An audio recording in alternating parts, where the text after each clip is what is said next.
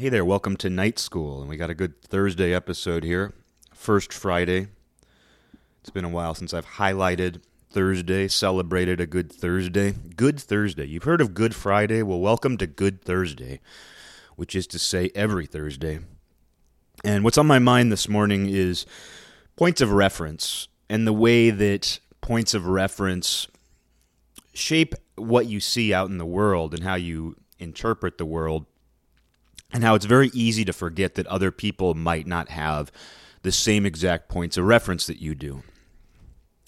Especially if they're niche, especially if it's if they're derived from some kind of nuanced interest in a given subject that not everybody has an interest in. Because I mean, it's amazing that we have as many common points of reference as we do. Beyond just survival. Yeah, of course, a common point of reference is like, do you eat food? I always think about that idea of like the the world traveler who goes and he meets some other culture for the very first time. These cultures have never interacted and they're trying to find common ground and it's like, "Do you eat food?" Oh, you say you say words too. You know, it's like you can, you can always find points of reference like that. There that sort of commonality of just like, oh, your body requires the same things that mine does? But even in that, even within that, like, you know, you think about the big one is like, oh, they eat different things. Oh, you eat bugs? And the people who eat bugs are like, yeah, of course we do. We've been eating bugs for thousands of years. We've been eating bugs for thousands of years.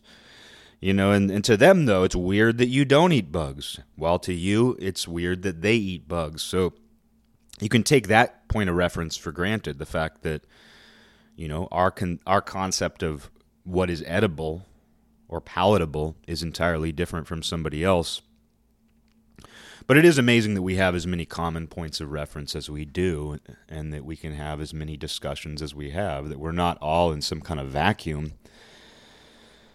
But so much of it comes down to you know the family you were born into and the sorts of things your parents talk to you about because growing up, I watched a lot of Nick at Night. And at that time, I guess early 90s, the shows that were on Nick at Night were mostly from the 70s when I think back about it. There was I Love Lucy, which was older. I watched a lot of I Love Lucy. But there was also Newhart, both Newhart and the Bob Newhart show. I watched both of those. Uh, there was Taxi, Happy Days.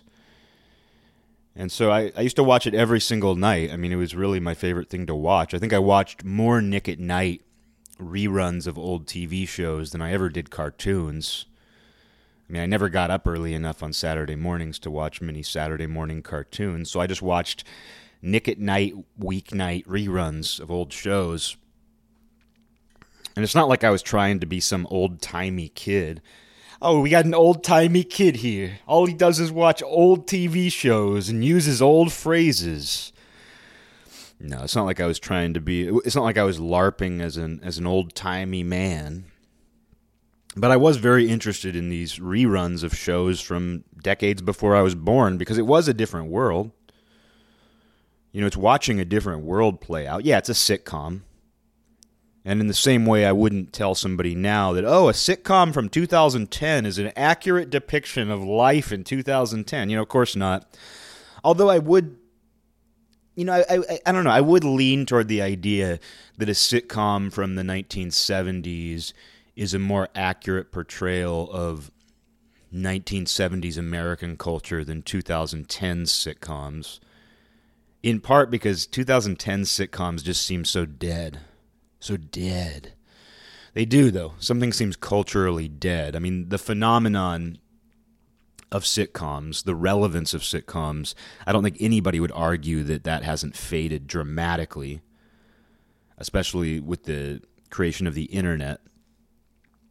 You know, but at a time where sitcoms were, you know, one of the main things that everybody in the culture watched, that alone makes them significant. The fact that many people we're watching the same thing at the same time every week, and whether that thing perfectly illustrated what it was like to live at the time doesn't matter as much as the fact that everybody was absorbed in it, everybody was watching it. Um, everybody had it as a point of reference. The fact that people in the 1970s could watch Happy Days and they all had that common interest together, that's significant. You know, and of course, Happy Days depicted the 50s, early 60s. And I was thinking about this actually, you know, because uh, obviously every night's a school night highlights music from that era. And I was always interested, I always enjoyed the aesthetic of the 50s and 60s, early 60s. But I don't know that it was informed by Nick at Night. Oh, you know, if it weren't for Nick at Night, I would never have done every night's a school night. Although that's possible. That's possible. I wouldn't say it's a direct influence because those shows didn't those shows weren't musical. Like yeah, Happy Days had its sort of rock and roll intro song. Every once in a while they would play something, but that isn't even really my interest. I'm not even interested as much in that sort of rock around the clock style of rock and roll. And my interest in doo wop and that sort of music. I mean, I can think of certain experiences. I, I remember being on a family road trip somewhere and having to go inside, I guess it was a McDonald's or a Burger King, a fast food place. And in the bathroom, they were playing Ritchie Valens' Donna, I believe.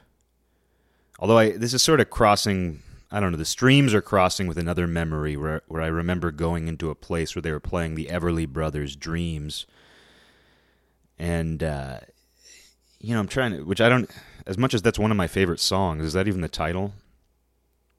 Dreams. Uh, it's one of my favorite songs, and I don't even know what the proper title is. I just know how it goes. But anyway, a couple experiences like that of hearing music from that era in odd moments and being shocked at just the stunning beauty of it, you know. So Ritchie Valens' Donna getting into Buddy Holly, all that stuff was pretty foundational for me, and I wouldn't connect it to watching Nick at Night. But I don't know. I mean, obviously, I think it's all connect. Again, these are all points of reference that I had growing up, and in watching Nick at Night too. It wasn't just that I watched Nick at Night and absorbed what I was seeing, this sitcom representation of earlier eras. It was that my mom would be there with me too. She would usually be doing her crossword puzzle Speaking of points of reference, you know, that'll really show you what your points of reference are in this world trying to do a crossword puzzle. Uh, but, uh, and she would explain certain things to me. So her points of reference, the things that she thought were relevant, were part of that experience. And so she would explain certain references on the shows to me and not the entire time. It's not like she was sitting there being like, well, this means that. Oh, when he said that, he was referring to this event. Oh, well, President Eisenhower did this. You know, it's not like she was doing that, but it would just be little asides. She would make little asides that would give me more context. And so it wasn't just watching Nick at Night, it was also having a mom who was born in 1948, who was alive during this entire period, who felt the need to refer to certain things and that does shape who you are. That does shape how you see the world. And that goes on your entire life you know? And we're living in a time now though where there's such an abundance. I, don't want to say an overabundance. Let's just say an abundance. It's not up to me to decide it's an overabundance. It's an abundance of information. And the issue with an abundance of information is that it's very easy to think that you know everything that matters because you have so many different ways of absorbing information. It's very easy to think that you're getting, if not all of it, then all of it that matters, and that the things that you're not absorbing don't matter. It's very easy to believe that in our world today, where you you have so many information devices. And I don't know that people haven't always felt this way. Like when books became widely available, magazines, newspapers, when all of these sources of information became available, I can readily believe that people thought that they were getting all of the information that mattered. But now it's it's only been heightened. The fact that you have access to as much information as you want at any given time and it's constantly evolving. It's very easy to think that you are getting everything and anything that matters And more importantly, that things outside of that don't matter. And uh, you know, it's it's important to remind yourself of that. That just because you're not aware of it or it doesn't it's not coming to you through the sources that you typically pay attention to, that it's somehow less valuable. And anytime someone has a very nuanced interest in a certain subject, they find more value in that than other things, than other interests. And that's just something that happens. I mean, there's no, I don't think there's any real explanation for why you are drawn to something. Why does this thing interest you? I mean, I could break down what I like about certain things. I can break down maybe what drew me in but I really can't explain why it is that I'm interested in a given subject or certain information for that matter is more relevant to me personally, especially information that doesn't affect my life in any way. You know, like why did the mafia, for example, like captivate my brain the way it did way back when, and why have I been able to sustain that interest? I don't know. I, I really have no idea. I mean, we we all know why the mafia is an interesting subject. There are entertaining movies, but why did I get into these weird details related to the history of it? Why do I look up genealogical records of mafia members? You know what I mean? Like, why did I take particular interest in that? And why didn't I burn myself out? You know, you think about that, and it's just it's just a little odd because I wouldn't be able to explain it at all. And you know, and that's that's an interest that's very inward because there aren't very many people that you can talk to about that stuff. Yeah, you can talk to somebody about Goodfellas. Hell, heck of a movie. Oh, it's just a heck of a movie. You know, you can talk to somebody about stuff like that. But there are very select people that you can actually talk in depth with about some of the, you know, the finer details of it. Uh, so you, you know, and I have people, you know, I've met people over the years who I can do that with, but it is rare. But I wouldn't assume that everybody has that point of reference, even though I've focused on it now for, I don't know, 16 years, uh, pretty heavily. I wouldn't assume that anybody understand would understand some of the points of reference I would make. Um, but I forget too about other things. You know, I think about underground music and culture. When I say underground, what I mean by that is just stuff that chose a deliberate aesthetic. It's not about popularity. It's not about something whether it's it's, it's sort of the subcultures it came from. It has nothing to do because I mean, when I was growing up, people had this idea. If you made reference to the underground, it basically meant something that's not popular. Dot dot dot yet. So it's something that was just waiting for its chance to be in the spotlight and uh, when when I say underground, I'm referring to are lesser known subcultures that produced music that had a slim chance of ever having any kind of mainstream appeal. And particularly the culture built around that, the, the aesthetic. I mean, you think about, you know, choosing, because I mean, you think about Xerox, for example, Xeroxed photocopied artwork, which is common and it was just the standard. It, if you were making your tape, if you were making your own demo tape, if your band was making a demo tape, it was the only option available. We've got to Xerox our cover, and it's going to be grainy, high contrast, black and white. So, on a practical level, that's what we can do. But then a, a culture developed around that where that became a desirable aesthetic, and people are still using that aesthetic. And it's not that grainy black and white Xeroxed artwork can't become popular. It's that a certain culture was built around that. A subculture was built around that that preferred that. Even though it was done somewhat out of necessity. Oh, we want to make a tape. It's 1982 and we want to make a tape. You know, what are our options? Oh, we can Xerox our art. We can create this crude collage, whatever it is and then over time, people developed a taste in that, and people have a preference for that in some cases. Same thing for production value. You know, people who are analog purists, people who like a more raw production value rather than something glossy and digital.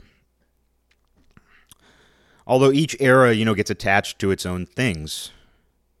You know, you see where glitch artwork used to be sort of this new like i remember in the 90s probably earlier but I, I, particularly remember in the 90s where you'd see some maybe it's an electronic album an experimental album and it has this by today's standards very bad glitchy artwork like something you just ran an effect you ran a photoshop effect maybe a photoshop effect but it's just some sort of very cheap digital abstract image and at the time, that was impressive in a way because nobody could do that before.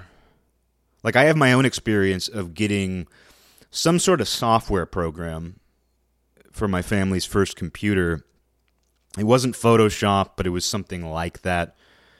It was some sort of digital imaging software. And you could just, you know, you think about the emboss effect.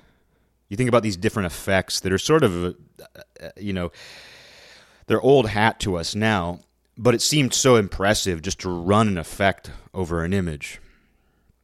And anybody who used that, anybody who has used computers knows exactly what that is and considers it cheap. Like, oh, look at that ugly emboss effect that you put over a photo. But at the time, it was like, whoa, I can't believe I'm doing this. I can't believe I'm doing this. All I do is click a button and it changes this into a, a weird, you know, uh, whatever it is, and uh, you know, so so it wasn't just that. It wasn't just the effects, though. It was sometimes these digitally created abstract images, and I don't even know how much actual aesthetic appeal they had. I don't even know that the people making these things liked them.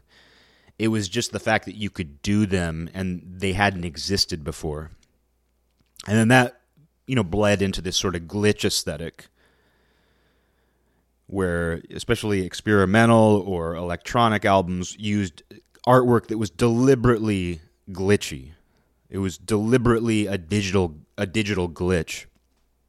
And the music too, you know, some of the music too would play on that of audio glitches, things that were undesirable, but using that undesirable idea as something to celebrate or highlight to do something with it. And it's not different from the Xerox thing where you know you think about if you were photocopying something because you need a replication of it like a document or an image if you're doing it for some sort of professional project or an academic project not some art thing not some album cover if you were using a Xerox machine you want less noise on that image. You don't want a bunch of dots. You don't want the letters of the words to be faded. You don't want the image to be almost unrecognizable. So you're not looking for that. That's a glitch. You know, even though glitch has taken on this digital connotation, you know, a Xerox machine that produces analog noise and the ink is running low, so the text is faded. You can barely read it. You know, all of that is was very undesirable. But it was a glitch. It was an analog glitch. And then, as I was talking about, as people started to celebrate the aesthetic of something like a Xerox machine, of something like a photocopy, they actually found those glitches desirable. And now you still see it, where people will release artwork uh, not just demo tapes, not just that kind of thing, but entire albums where the artwork is all this worn, glitchy, noisy Xerox effect. And they'll even reproduce that digitally. It's not even just that they, because I mean, as time has gone on, Xerox machines became digital themselves, and the noise they produced has a certain digital appearance to it. It doesn't look the way it did, it doesn't have that ancient look. So, what you end up with is people trying to recreate that digitally. And I even saw something, something was recommended to me. It was, you know, like an advertisement, like a targeted ad.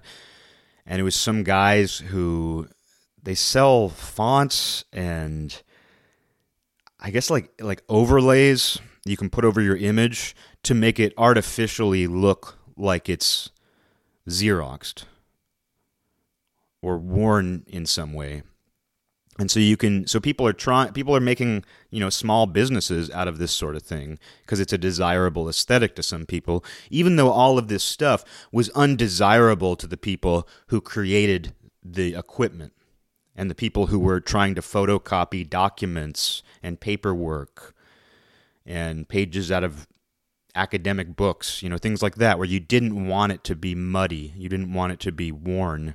You wanted it to be as accurate as you could possibly get through a machine that makes copies, that makes black and white copies. Um, and in, in talking about this, I, I recognize I become I'm becoming very aware that this might not be a point of reference for everybody, and it's exactly what I mean where like some people might simply not be aware of the fact that there's a whole subculture, multiple subcultures, interlocking subcultures that celebrate Xeroxed artwork in 2020. Some people just might not be aware of that, and that's important for me. You know, if I'm talking to somebody, a, a random person about artwork or something, being like, oh, well, you know, like the Xerox effect, you know, it, someone might not really know what I'm talking about with that but in the things I paid attention to, it's just obvious. And I have certain friends who have interests that are similar to me, but slightly different in some ways, like friends who are into movies. And they'll make reference to directors and people, and I just, I have no clue. To them, it's completely normal. It's part of what they read about. They watch these things, these things, these things that they call movies. And I'm just, I've never been interested in film so it's like, oh, you know, you can talk to me about, you know, the most famous directors, maybe, and I'll, oh, Francis Ford Coppola. are you talking about? Fr- oh, is he like Francis Ford Coppola? But when it comes to you know horror movie directors or anything like that, I'm I'm gonna have no idea what you're talking about. I'm, it's just not an interest of mine. But to somebody who is obsessed with horror movies, it's pretty obvious. You know, yeah, I know who John Carpenter is. But uh, you know, as someone who has no interest in film, really, you know, when someone starts talking about that, I'm suddenly just completely out of my depth. But to somebody who's into that, it just makes sense to be able to refer to that.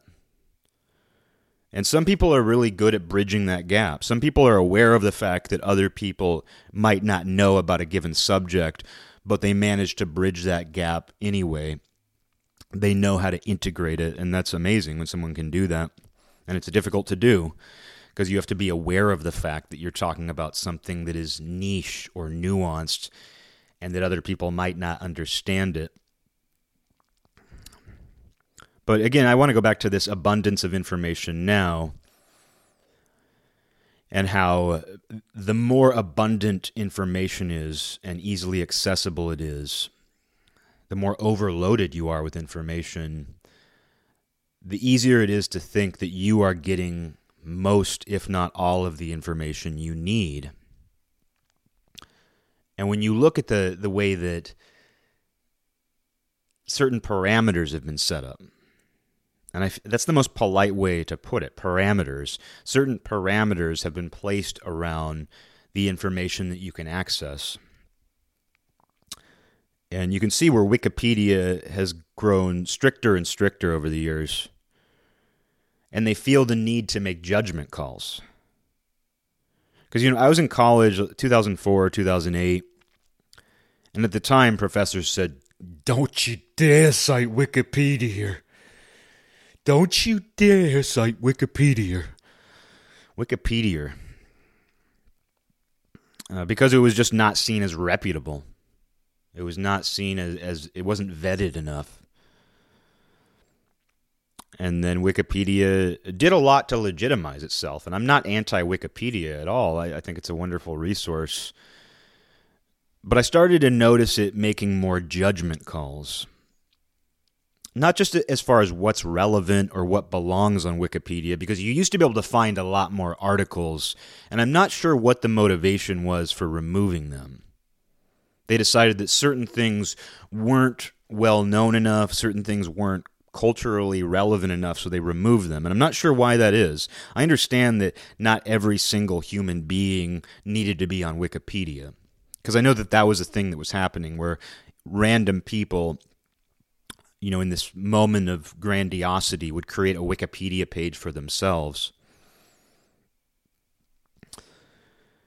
And uh, it was funny, like this kid that I was friends with junior high, sort of in high school. He was like one of the only other guys who was into metal when I was that age, and we used to go to concerts together. I have nothing bad to say about him, you know, but uh, he ended up being in some, you know, somewhat well-known bands that I'm not even familiar with. These I don't even know what they are, like metalcore maybe. I don't even know what these bands are. I don't even know what these bands are. But I remember he ended up with a Wikipedia page and I remember reading it out of curiosity, and it was clear he had written it himself. It was funny because it, it, went into all these details about his childhood and influences, and it was it was as if someone was writing their own resume in the third person. And I think a lot of people did that, which is why they removed these things, which is why they cut down on the number of articles they had. I mean, it makes sense. It's not like I don't understand the logic there, but there's an there was an issue where Wikipedia I mean, the term that people use, the the buzz phrase, the buzzword is gatekeepers, and you hear that thrown around all the time. I don't know when that's that became something that you read constantly. It's like all these other catchphrases, buzzwords. But that's what they do. I mean, they're gatekeepers. Anytime that you're controlling information, you're, of course, a gatekeeper. And I understand the need to have some standards. I understand that completely. It's not like I think it should all be a free for all. And they were interested in legitimizing themselves as, as, a source. You know, as I mentioned, my college professors being like, no Wikipedia, no Wikipedia. Um, I, you know, I, they didn't like that. The people running Wikipedia didn't like that they were seen, you know, they were just uh, tossed off to the side as this online resource that anybody could edit and was not a reputable source that you could cite. So I understand tightening the standards. I understand making it more difficult to edit certain pages, to limit the amount of abuse. You know, people, uh, you know, making jokes, messing around with pages, spreading misinformation. I understand that, but you at some point though they started making these bold declarations. Like you go to a page and it says this is considered a pseudoscience. They started branding things with this scarlet letter. It's not that that shouldn't be part of the conversation, but they very deliberately started to brand certain ideas in a certain way, and that's only increased. That has only increased, and it's gone hand in hand with increasing censorship and limitations on free speech. And that's why it's only a polite word when I say parameters. They've placed certain parameters. But the reality is it becomes you know, a limitation on free speech, if not deliberate explicit censorship in some cases. And that's just I don't know. Uh, I don't know I don't know what they hope to get out of that approach because to me, that's just such a, a downhill approach, and you don't get good things from that. But you do have to maintain a balance because I understand standards, I understand caution. But yeah, it's, I, I mean, I don't envy them. I don't envy the position these people are in. Um, and but an idea like Wikipedia, an entity like Wikipedia, plays into what I'm talking about exactly because because you have access to this thing that is just filled with an abundance of information, more than you could ever read about in a lifetime. There's more information on there than you could ever read about in a lifetime, even within the parameters they've created. So it's easy to think that everything you need to know, all of the points of reference that you need, are there. And when you look something up, like if you do a Google search, it's like you're hanging out with your friends and you do a Google search. You heard of Google, right? Uh, you know, I need that. I need Google explained to me. I don't. I don't get that reference. What's what is Google exactly? Um, no, but it's one of those things where, you know, if you do a search for something and a Wikipedia article doesn't come up, it's sort of strange because Wikipedia is sort of your filter. It's it's sort of like the world's filter, where it's like if something isn't on Wikipedia, it's not a point of reference that you need to know. And of course, I don't think that way, but there's a little part of me that does. I mean, there's a little, there's a moment where I'm like, oh, well, uh, there's no Wikipedia article, huh? Uh, and just, if I'm thinking that way, I can only imagine what the average person thinks when they're trying to find information about something, but it's not available on Wikipedia or if Wikipedia does something to undermine it. If Wikipedia says this thing is not credible or this thing is pseudoscience, whatever other whatever else they want to say about it, whatever they they feel is relevant to that point of reference. But uh, but yeah, speaking of being in college too, you know, it's it's funny because you have certain experiences that you remember where it was the first time you ever heard about something, and to somebody else it was just a part of their world. And I still have this experience. This is probably 2000. It's near the end of college, and keep in mind I went to the Evergreen State College, and notoriously far left school, and I of course didn't fit in with that reputation but it was a notoriously far left school, and a lot of the conversation leaned that way. A lot of your social interaction leaned that way. A lot of, a lot of the ideas that you came into contact with, you know, existed on that end of the social and political spectrum but still, you're not going to get everything. And that just shows you how times change because I think this was probably around 2007 or 2008, maybe 2009 even. I, I might have graduated because my girlfriend was still going to the school and she worked for the school. And one day she had gone to a coworker's birthday party at Red Robin. And I picked her up afterward. It was, it was a birthday party for this girl that she worked with. And I was like, Well, how was the party? How was the party? And she said, "Well, it was a little awkward because you know, I don't I don't remember this girl's name, but she was basically let's call her birthday girl, and it's accurate. She's the birthday girl. She was like, well, the birthday girl." You know, it was a little awkward because you know several of her lovers were there, and I, I thought I, I just was like, "What do you mean?" I'm I'm not a fan of the word lover. Lover. What do you mean her lovers were there?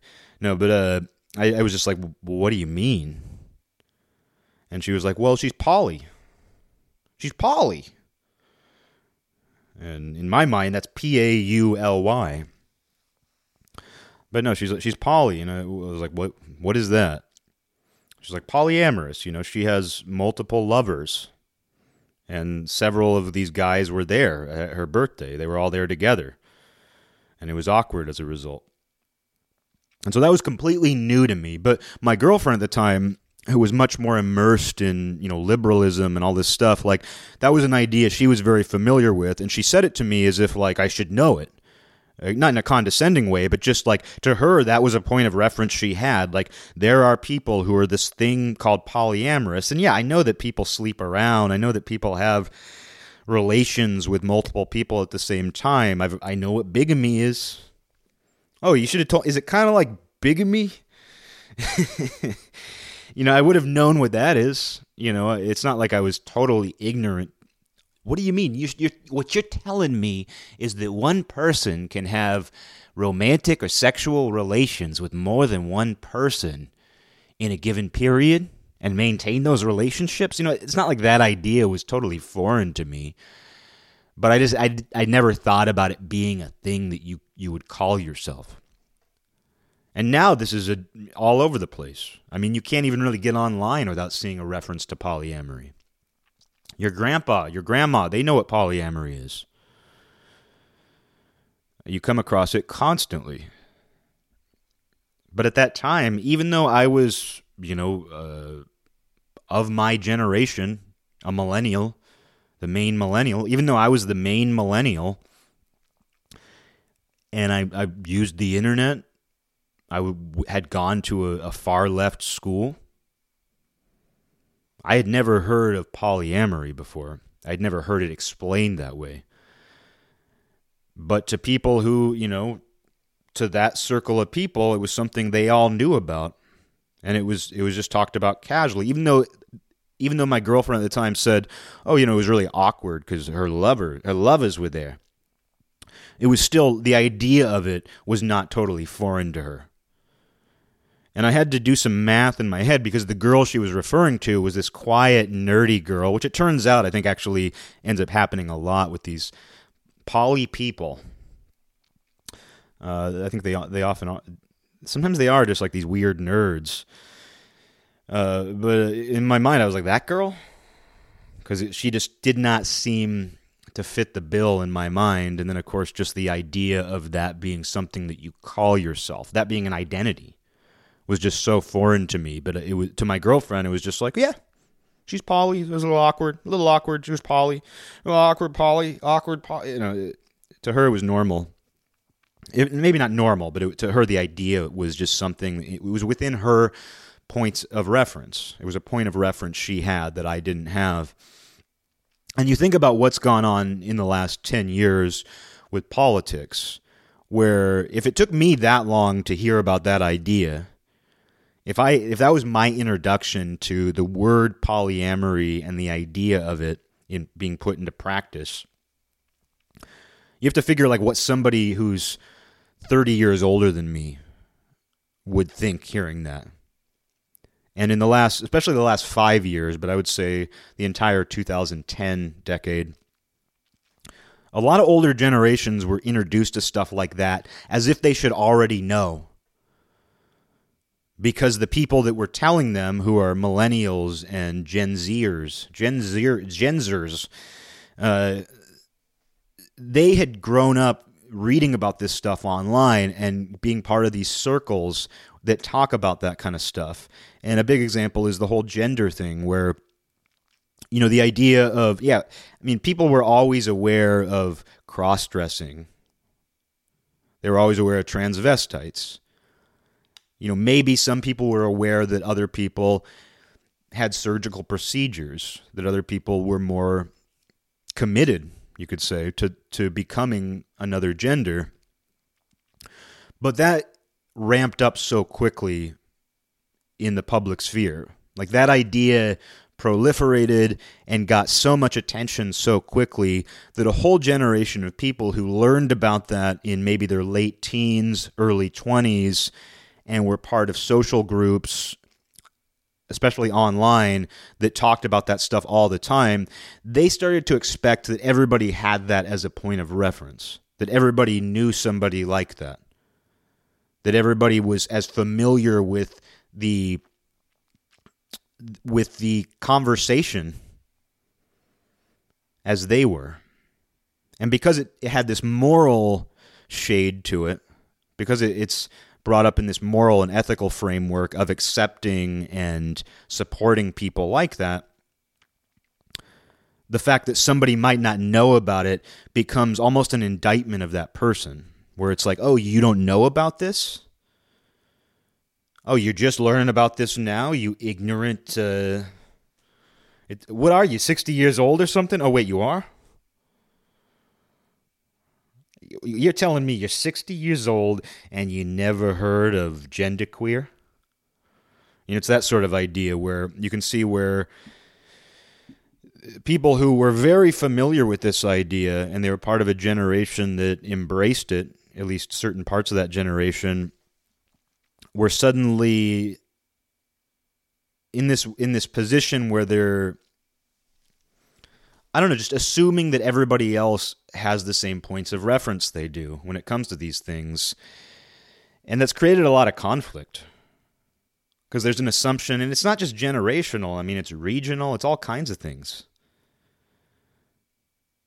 And there's an assumption, though, that because they're part of this feedback loop that has been talking about that and has been committed to you know, I don't know, I don't even know how to put it, but just committed to that idea, the idea that other people haven't, doesn't just make them ignorant, but it makes them somehow responsible for some kind of injustice, especially if they're reluctant to interpret it. Because I mean, you think about that thing with the polyamory.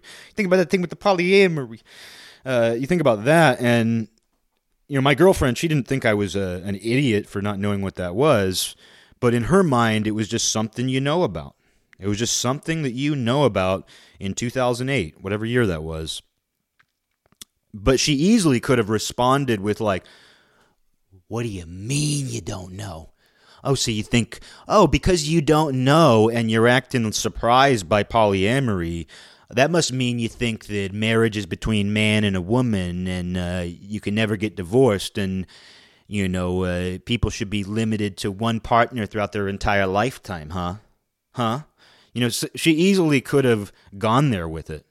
And that sounds ridiculous, the idea of someone responding that way, but that is how people respond often now because they are so comfortable with a certain set of ideas. They are so comfortable with their own points of reference, and that is reinforced by the same points of reference that their friends have and these strangers that they interact with online. And not just strangers they interact with online, but strangers who they interact with because they share their beliefs. Because that's something that's changed as well, where, you know, with forums, because you know, people have always fought on the internet turns out people have a need to fight and argue and there's conflict. And you know i remember going to forums and you would come across even within a certain interest you would come across a diverse set of views and people would often fight and some of it was for fun some of it was serious. But it was very difficult to at least this is my memory it was very difficult in those days to find a place where everybody agreed with each other down the line. You know there wasn't really a, a checklist and I, I do think that that early phase of the internet had a stronger sense of individuality too, where the sorts of people who are finding the sorts of people who are interested in going online and interacting with strangers, whether it's related to some sort of niche interest, you know, for me it was music, or whether it's just people who just found some random place to talk. The sort of person who, in the late 90s or even early 2000s, who went to some weird website every night to interact with strangers, that itself was eccentric. When you compare what the mainstream of society was doing at that time, that's, a, that's kind of an eccentric behavior. The idea of interacting with people in this totally immaterial way. I mean, yeah, you're using material devices, you know, and you're still a person in a body, but it's like these are people you're not seeing and you're only existing in the abstract, really, where you're only communicating through ideas and symbols. That's all you know. You're not even handwriting letters. That itself, it's it kind of made you an eccentric. And as a result, there were, I feel like there was a stronger sense of individualism, and I do remember a more wide diversity of views. And this isn't me being like, "Oh, the internet was so much better," although I do feel that way. I do feel that way, but I'm not trying to make that point here. Um, I'm just making the point that I, I, think that you were less likely to find that sort of feedback loop that is all too common today and there was no blocking of people. I guess on AOL Instant Messenger you could block somebody who was annoying you, that sort of thing. But you know, for the most part, there wasn't this service that allows you to block somebody. You, you didn't follow people. You go to a forum; it's just an open forum. You know, there wasn't really a way, at least then, to block another user. If you had a problem, you either had to ignore it or just fight. Um, so in that way, you weren't getting this feedback loop of ideas that has become all too common now. And that feedback loop has led people to believe that their points of reference are just the standard and that everybody knows them. And to not know them is somehow suspect. That that's somehow a it's somehow opposed to those points of reference. And it, it's where the word ignorant gets abused. Because I mean, yeah, ignorant. Yeah, the word ignore is in there, which makes it sound like, oh, you're deliberately ignoring this piece of information. You're deliberately ignoring these points of reference. But I don't think it. Ha- I don't think ignorance is malicious in many cases. I think ignorance is helpful. You know, and you never hear that, but uh, I think ignorance is helpful in that when there is an abundance of information, you do have to choose to ignore certain pieces of information. And it's malicious to be ignorant to something like it's it's it's one thing to be to let me try to phrase this the right way. It's one thing to judge something and then ignore it. Like when ignorance becomes a judgment where it's like I'm going to ignore that. I'm going to overlook that. I'm going to put that out of my mind because I hate it. Because I don't think it's valid. And there's a lot of that from all kinds of people. We all do it. But I think there's another, like a more healthy version of ignorance, which is just that I can only process so much. I can only hold so much at any given time that I do have to make certain decisions to let go of certain ideas. And it might not be some deliberate process, like you're going through a list. I'm going to think about this idea, think about this idea. I'm going to, oh, I don't have room for this idea in my head. I'll but I throw it out. It's like you're deleting files or something you know, it's not even like that, but it's just, I think unconsciously you do ignore things. And even though you might not be completely aware of it, you kind of know. You kind of know that you just don't have space for that thing, so you avoid it. But it's not necessarily a judgment. Because I'm ignorant to a lot of things that I actually peripherally know a little bit about, but I remain ignorant because I just know that I don't need that. It's not going to serve me and it's not going to serve that thing for me to care about it. And there's other stuff that requires my attention, my precious awareness. Um, and because the word ignorant has has just become so pejorative, maybe it always has been. It uh, you know it's hard to it's hard to you know frame it the right way. It's hard to explain it the way I want to explain it. I'm too ignorant to explain what healthy ignorance is but it's it's it just it's what happens when there's an overabundance of information when you can only focus on so many things and absorb so many things you inevitably have to use some sort of filter system and that involves ignoring certain things. That involves letting certain things go even though you might come into contact with them. You know you can only champion so many causes for one. And there's this idea that if you don't champion a certain cause, you are not only ignorant, but somehow a, a malicious entity. And I don't know, I just I don't find much value in that way of thinking. Where if you don't care about what I care about, you're actively trying to hurt what I care about. And it's like, well, no, I'm not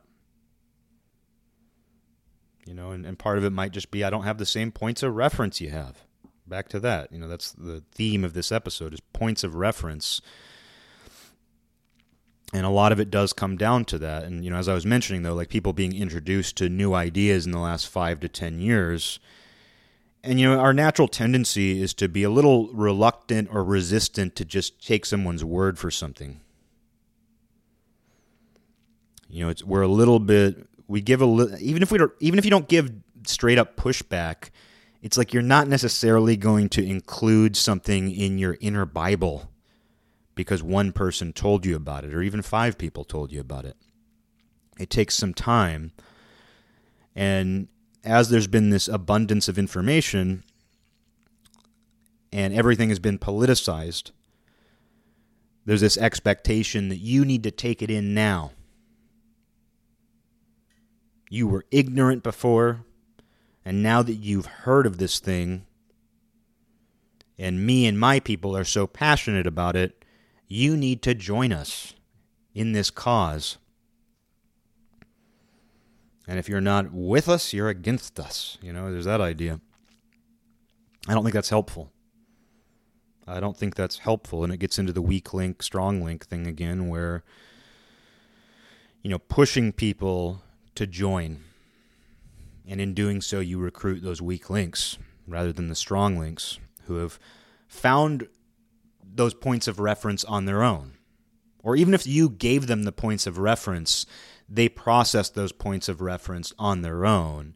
And that's always going to make someone stronger. Again, when someone does their own work, when someone does the math themselves, they understand Here I am using a math reference. I don't even know math. I don't even know how math works. I really don't. But it's you know it's why teachers want you to show the work on even a math equation, because they know that you understand it. And you're not cheating. You're not cheating.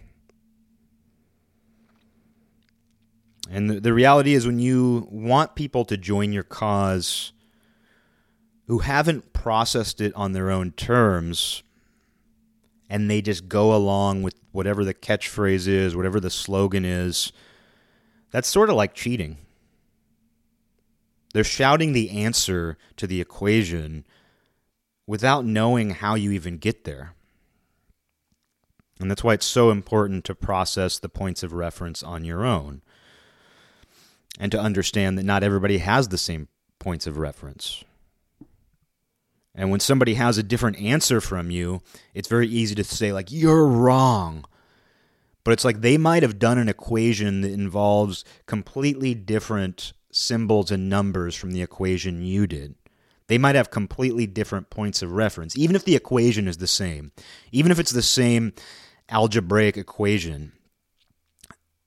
They might have filled in those, you know, they might have filled in the gaps with different numbers, with different points of reference. And as a result, you can't judge their answer You can and you will inevitably judge certain answers, but it's like you can't know exactly what their points of reference are. You don't know what Nick at Night shows they watched. Even if you both watch Nick at Night, even if you and I both watch Nick at Night, oh, you you watch Nick at Night? It's me too. What'd you watch? Oh, you watched Green Acres? I never watched that. I watched Newhart. Even just that can give you an entirely different worldview. I mean, you think about things when you have a super when you when you should I mean I talked about it when I when I talked about going to the grocery store one of the many times I talk about going to the grocery store but there was a guy from a a fairly well-known local metal band behind me in line who I don't know I've heard of him he's I doubt he's ever heard of me I mean he would have no reason to but I was aware of who he was and and I, I just thought it was funny that we are two people who, on paper, probably have similar interests, but in reality, couldn't be further apart. And it's the same thing for just having an interest. I mean, you think about telling somebody like, "Oh, I'm into metal. I'm into heavy metal." What bands you like? Oh, uh, Morbid Angel. And someone's like, "Oh, I'm into uh, Avenged Avenged Sevenfolded." And I would I have no idea what that is. Like I have an idea. I have a very general idea. I don't know what they sound like. I have a general idea and it's very far away from anything that I've ever even been remotely interested in. And I'm not even saying that as a judgment. It's just simply like I know that it exists. And I think that they I, I as far as I know, they would be considered somewhere in the metal genre. Adjacent to metal. Metal adjacent as far as I know. I mean, and I'm going to avoid saying anything. I am, you know, I'm, I'm not going to sit here and criticize a band like that. They're just, they don't even enter into my mind, even though I'm talking about them. So clearly, clearly, I'm lying because they do enter into my mind. But I was just trying to use an example of something that is not Morbid Angel. And even though you have this shared interest in metal guitar, like your actual points of reference are so different.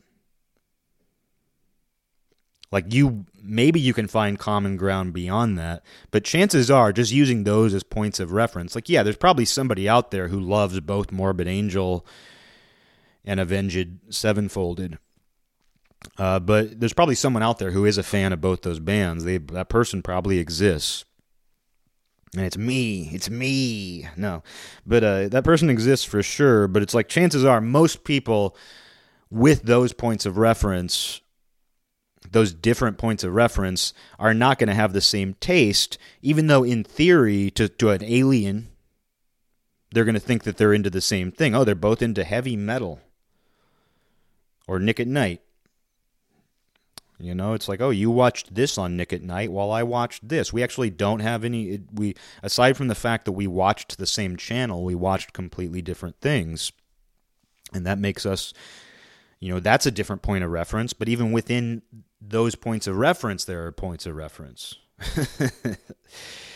it just goes deeper. It just gets more and more uh, reductionist, where it's like, well, yeah, we watched different shows on Nick at Night, but within those shows, those shows made made reference to different cultural events that were playing out at the time, and so it just goes deeper and deeper. Next thing you know, you're at war. We watch Newhart. You watch Green Acres. Why didn't you watch Newhart? oh, you watched Green Acres, and why didn't you watch Newhart? They weren't even on at the same time. And they say to you, You watched Newhart, but why didn't you watch Green Acres? You know, so you can really, uh, you can find different points of reference even within the same point of reference and find out that you're actually farther apart than you even imagine. And that happens a lot. Like that happens when people try to introduce you and they try to like be a matchmaker. They'll say things like, "Oh, hey, I, I know you're going to be the best of friends because you like Nick at Night and you like Nick at Night." And then you sit down with that person and it's like, "What were your favorite shows?" And they watched completely different Nick at Night shows. And if you're a mature adult, you're going to find common ground. But we often and that's the funny thing about being a mature adult not to go too wild here but the funny thing about being a mature adult is that you go in and out of maturity constantly. You know people talk about being a mature adult like it's a static position. Like oh once you're a mature adult you stay a mature adult. Oh except when you when you have fun like a kid. Oh, he's such a mature adult, but when he goes to the miniature golf course, he's like a big kid. People can accept that, but then when you become petty, people people can people can be like, "Oh yeah, oh it's totally understandable when an adult male has fun when he's playing laser tag sometimes." But when he becomes a petty tantrum throwing child now and again, you know, uh, something's wrong with him. No, but the reality is, you know, as the more that I learn about mature adults the more I learn that you just you go in and out of maturity constantly. And even though you should be able to find common ground, even though just having a broad set of points of reference, a broad set of references, even having those, you sometimes will get petty about it. And then when it plays out in, into some moral or ethical framework, things get real bad they can be good too because i mean you can find even if you have different points of reference you can find some sort of moral or ethical you know framework to relate to somebody by like oh at the end of the day we see things differently but we have some of the same values when it comes to just maintaining a stable civilization because people do cooperate you know it's very easy to look at the lack of cooperation to look at the conflict and not see the cooperation that is going on constantly. Because history is more a product of cooperation than it is conflict, in my opinion. I believe if conflict was, I believe if conflict outweighed cooperation, that we wouldn't be here. Because there is so much opportunity for conflict and we have these examples of horrible conflicts throughout history, and they've happened all the time. So it's very easy to think that that is the standard. But the fact that those conflicts end at all, the fact that there are times of relative peace, the fact that there is peace simultaneously happening alongside of conflict, around conflict, even inside of conflict, shows to me that there is a greater history of cooperation than conflict, even though you have both. You know, you can't say that there is only cooperation. Oh, look at there's only cooperation. All wars are made up. Every war that you read about was made up. No, I don't believe that at all. But I, I do believe that human beings trend toward cooperation, even though it can be difficult to achieve. But it's done through common points of reference. It can just be hard to remember that you don't share all of the same points of reference. And because you don't have all the same points of reference, you can end up focusing on the points of reference that are different. But even though we do these different equations and we sometimes get different answers, even though we're doing different equations in our mind based on the points of reference that we have, and that can make our answers to those equations different, we often do come up with the same answers, even with different points of reference. So that's something to keep in mind. Is that even with different sets of information, human beings often come up with something similar, if not the same. But you have to acknowledge that when it happens. You have to acknowledge when different points of references produce the same answer. And that is amazing when it happens. And that's what I'm looking for here and that's why I try to stay aware stay aware of how my points of reference might differ from somebody else's. Because if I'm not aware of that you know I won't even be willing to look at that common answer.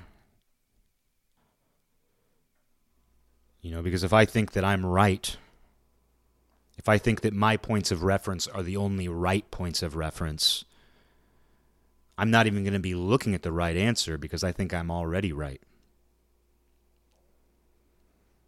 So to even be prepared to find some common right answer that you can share with somebody who's different, who sees things differently, who has different points of reference, in order to even recognize that there is a common right answer. You can't go into it thinking my points of reference are the only points of reference. They're the only points of reference that matter, and they're Wikipedia approved. Because something that should really blow people's minds is that both science and pseudoscience can even produce the same result. And somebody would say that itself is pseudoscience. And I would say that's true. It's pseudoscience and it's also science. the fact that science and pseudoscience can at times produce the same result is itself both science and pseudoscience. And I don't expect anybody to understand what I'm talking about there. Uh, I have to think about that one a little more myself, but I believe it's true. And I believe there is a common right answer that you can find regardless of what your points of reference are.